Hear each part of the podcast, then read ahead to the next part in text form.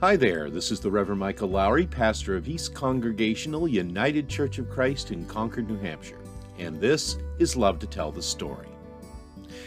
It is truly amazing to me just how much the voice of God can be heard in every surprising feeling that tugs at our heart. But the thing is, first, we need to be listening for that voice. That's the subject of today's message, which is entitled, Are You Listening? And is based on the story of Samuel and old Eli. That's found in 1 Samuel chapter 3, the verses numbered 1 through 20. And we begin this message with some thoughts on the act and attitude of listening.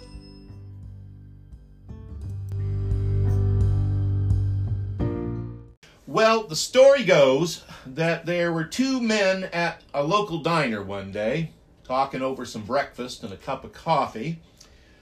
And the first man says, You know, I'm concerned about my wife. She's talking to herself a lot these days. And the second man thought about this for a long moment, and he replies, Yeah, my wife does that too, but she doesn't know it. She thinks I'm listening. Listening, it can easily be said, is one of the most important tools for a marriage or any relationship. And conversely, the lack of listening can be its greatest detriment. As a pastor, I can tell you that I talk to people all the time couples, parents and children, family members, friends, even the occasional church committee, for whom this holds very, very true. And as a husband and father, I can vouch, uh, sadly, uh, for the fact that the vast majority of any conflict in our home can be traced back to a slight lack of listening skills. And I'll leave to your imagination who that involves. Uh, listening, you see, does not always come naturally to us, nor is it always easy. In fact, our dilemma is wonderfully expressed by the title character in Marjorie Kellogg's book and subsequent 1970s era movie, Tell Me That You Love Me, Junie Moon. And in that book, there's a wonderful passage in which she declares to one of her closest friends, whose name was Arthur, The trouble with you, Arthur, is that you seldom listen to me. And when you do, you don't hear. And when you do hear, you hear wrong. And even when you hear right, you change it so fast that it's never the same. Ouch, does that sound familiar? I'm guessing it probably does. Because the sad truth is that this is precisely how a lot of us in these days listen to each other. But what's even worse, especially for those of us who are a people of faith, this is how a great many of us listen to God. I'll say it again listening is one of the most important tools for any relationship, and the lack of listening can be its greatest detriment. And this is especially true as regards our relationship with God. Let me put this to you another way. If God calls our name, how will we know it unless we're listening? How will we know what God is saying to us or where God might be leading us. For that matter, how will we recognize that it's actually us that God is talking to? Or even uh, what if what we're hearing is God at all, as opposed to say, you know, some other overpowering voice in this world that demands our attention, and Lord knows there's a lot of those. How will we know any of this? Unless we are truly and wholly listening. One thing is clear, friends listening, and this applies whether we're talking about our relationships with one another or whether we're talking about a relationship with God. Listening involves more than mere hearing. Listening is, in fact, an action that's all encompassing. It's no accident that in the Hebrew language of the Old Testament, the word for listen is also the word for obey, which means that to listen to God is to open one's whole life and self to God. and to attend wholly to that which God is saying and calling. Now, we see this very, very clearly in the scripture reading this morning that I just shared the story of God's call to Samuel, who was to become, as a judge and a prophet, one of Israel's great leaders. But at the point we pick up the story today, Samuel is still just a 12 year old boy. And he's been sent by his mother, Hannah, to live in the temple as a servant of God under the authority of an old and nearly blind priest by the name of Eli. Now, right from the outset, this is the first thing in this passage that surprises us. We are told that the word of the Lord was rare in those days and that visions were not widespread. But what's also true is that in those days, Israel's leadership at the time was particularly corrupt in nature. For Israel, this was an era of moral ambiguity, so societal degradation that actually happened from the top down, not unlike our own times, really. When a voice of true faith can easily be drowned out in the sheer cacophony of all the world's noise. So, yes, you can kind of understand how, under such circumstances, one might miss God's call. Why it might seem as though the Word of God was rare. Because when there's a hundred different voices clamoring for your attention, seeking your allegiance, it's hard to discern the one voice you're actually supposed to be listening for. Well, that's the situation in this passage. And, and actually, we need to know that Samuel actually did hear that one voice.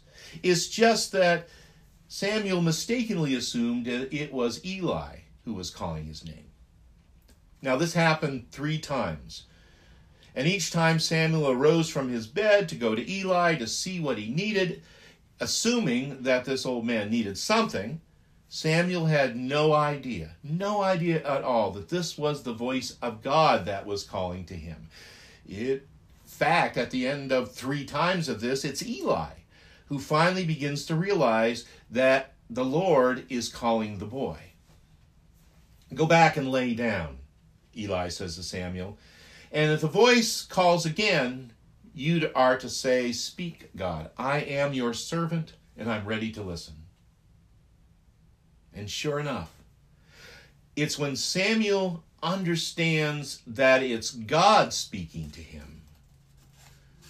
And then, of course, when he starts to really listen to what God is saying, that's when things start to happen. Did you catch the first thing that God says to Samuel? God says, See, I am about to do something in Israel that will make both ears of anyone who hears it tingle. tingle! Don't you love that? It's the perfect word for this. As author and UCC pastor Donna Schaper has written, this is the experience of, quote, hope kicking into high gear. It is forgiveness writ loud.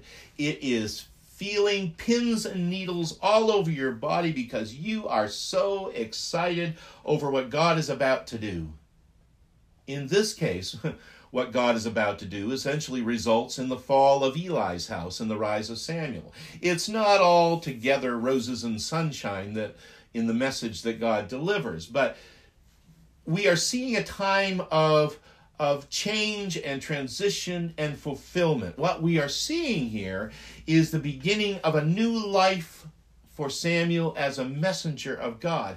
And the thing is, the thing we need to remember and take from this passage is that begins at the precise moment that Samuel stops to listen.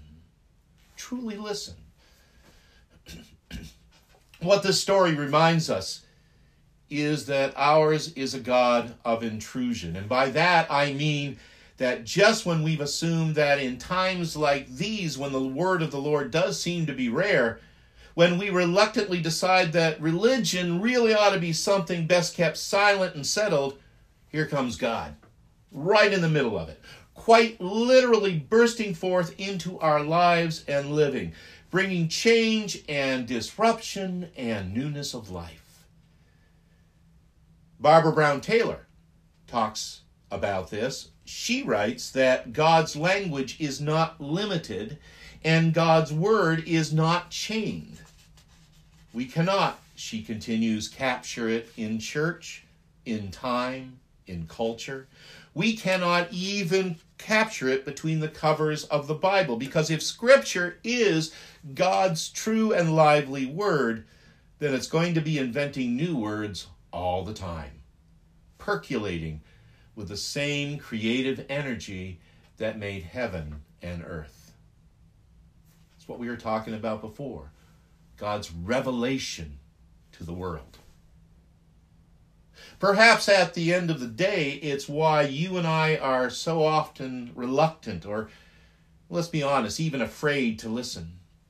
For in truth, if we were to really listen for the Word of God, in the silence of our hearts, in the journey of our lives, even in the work of the church in these days, if we really did listen, we might just feel that tingle and well, that would just change everything for us and our world forever.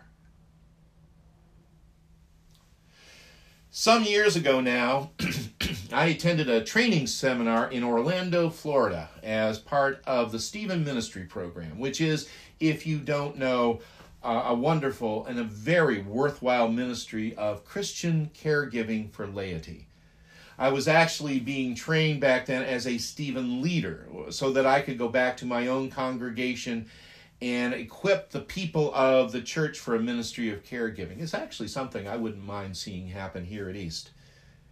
Well, part of that training involved learning the mechanics of peer supervision, in which those trained as caregivers gather regularly to discuss their own experiences in a nurturing and confidential manner, so to assure that the people that you're trying to help get the best care possible.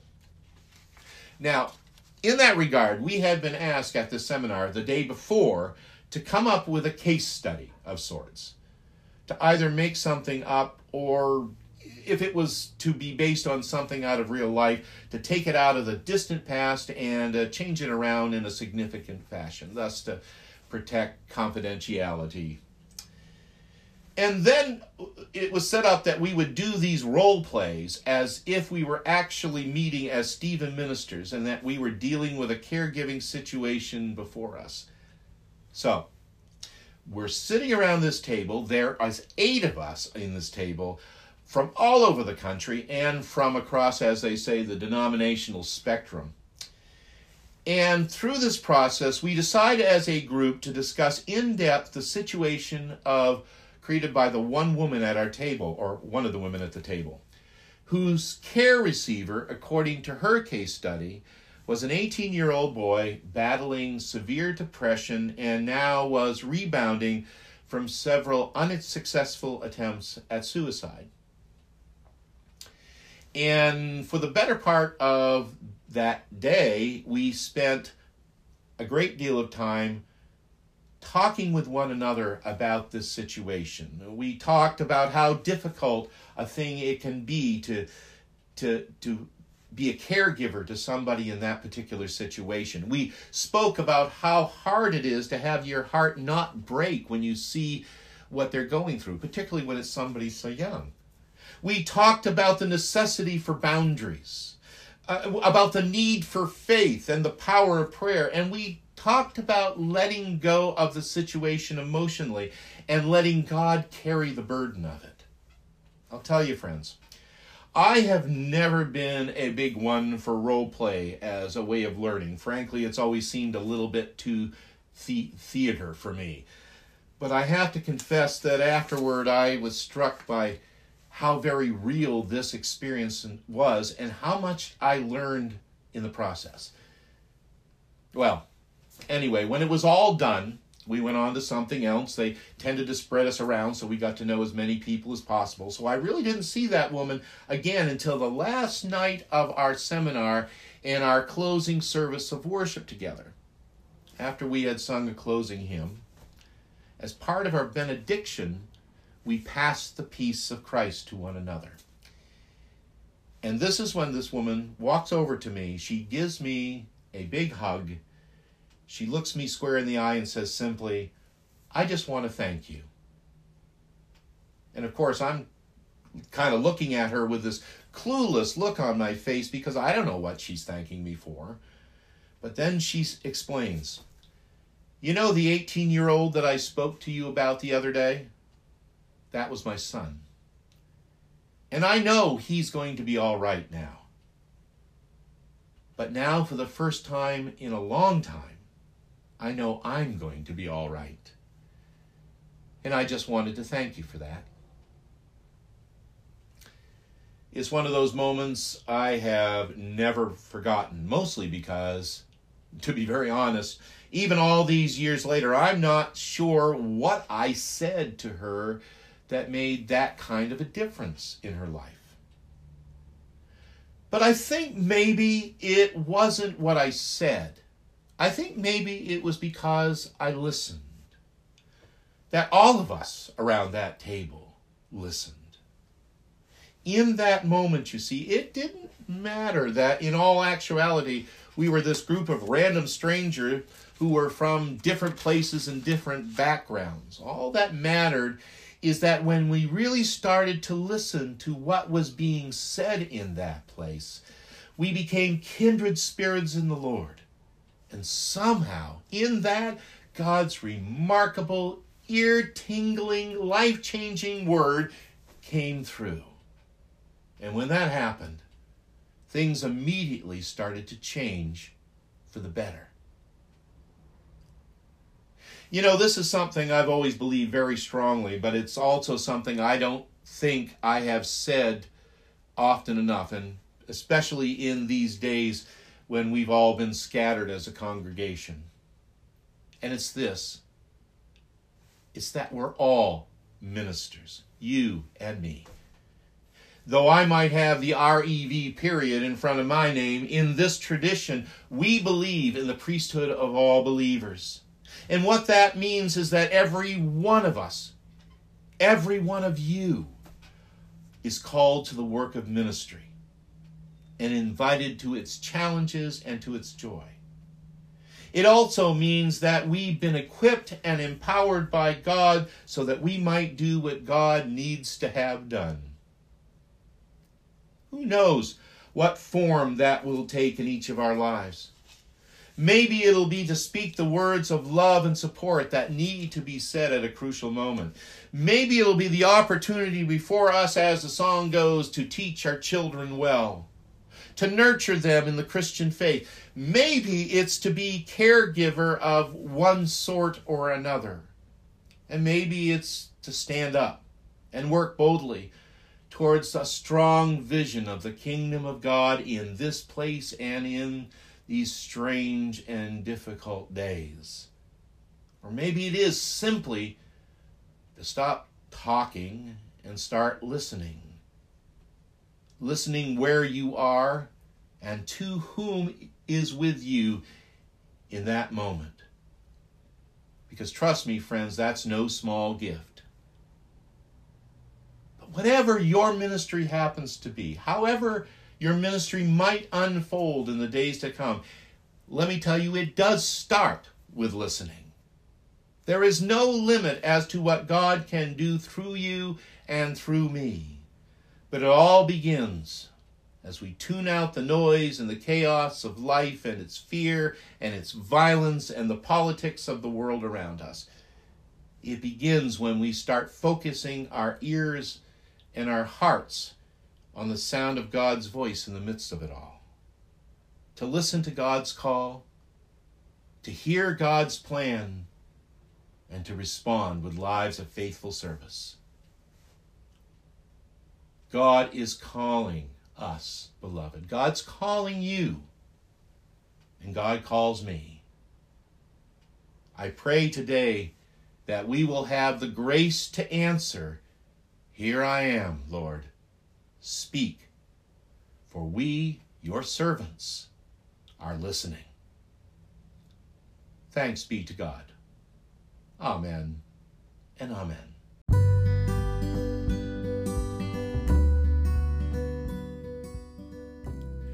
And that's the message entitled, Are You Listening? It was recorded as part of our January the 17th online service of worship at East Church. As always, I want you to know that you are cordially invited to join us live for these services. They happen each and every Sunday morning at 10 o'clock by logging on to Facebook Live on our East Congregational Church Facebook page. We'd love to have you be listening for God's Word right along with us. And with that, we're at the end of this episode of Love to Tell the Story. This is Michael Lowry, and I do thank you for listening today. And until next time, stay safe, be well, and may God bless you with a great day every day. We'll talk to you soon.